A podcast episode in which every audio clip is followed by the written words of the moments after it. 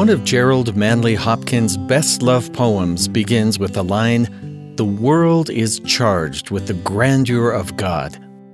And then he laments how we've lost touch with that grandeur in our time, as his final lines lament, Generations have trod, and all is seared with trade, bleared, smeared with toil, and wears man's smudge and shares man's smell.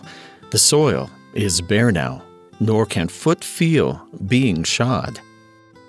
Today on The Good Word, we'll talk about good soil, getting in touch with it again, and how we can turn the spiritual ground of our lives. A friend shared a story with me about joining his grandfather in the garden. Every year, he and his grandfather would turn the hard packed soil to plant new seeds at the beginning of the season. It was not an easy job. Here's how he describes it my family owned a rototiller, and I'd take it in the back of our truck to my grandparents and begin the long, dirty job of tilling the ground. It took a lot of concentration and strength to keep the tiller straight and steady and not bounding across the garden. Every time I was surprised at how worn out I was as I finished the work. But I learned a few things. The more packed the dirt is, the harder it is to break up, and the more likely it is for the rototiller to hit it and leap out of the ground. Kind of like bad habits, and how it's hard to break them. So I had to be careful and slow when it came to breaking those really hard pieces of earth. Overall, the lesson I learned is that tilling is hard work and it takes grit and sweat. At the end, you're dirty and tired, but looking at a freshly tilled garden is one of the most satisfying feelings, especially because you can practically taste the homegrown vegetables already. And they'll only be so much better because you've grown them yourself. In Luke chapter 8, Jesus also compares gardening and growing to learning and building our testimonies of his gospel.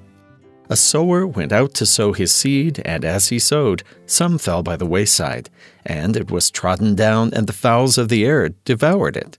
And some fell upon a rock, and as soon as it was sprung up, it withered away, because it lacked moisture. And some fell among thorns, and the thorns sprang up with it and choked it.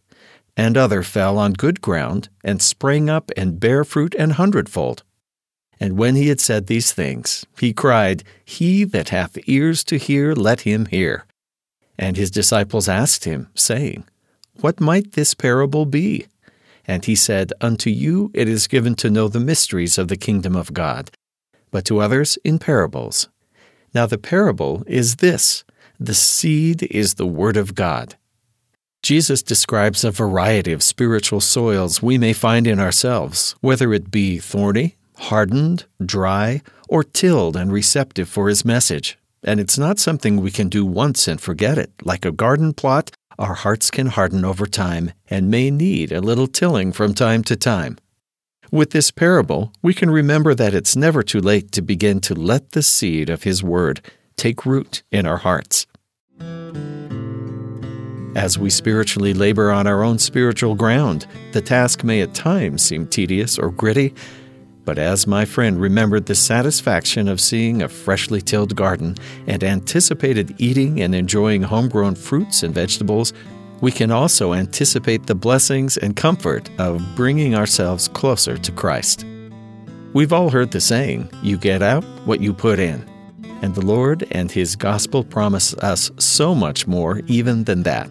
His atonement allows us to try and try again till we succeed at growing the greenery of salvation. And that's the good word.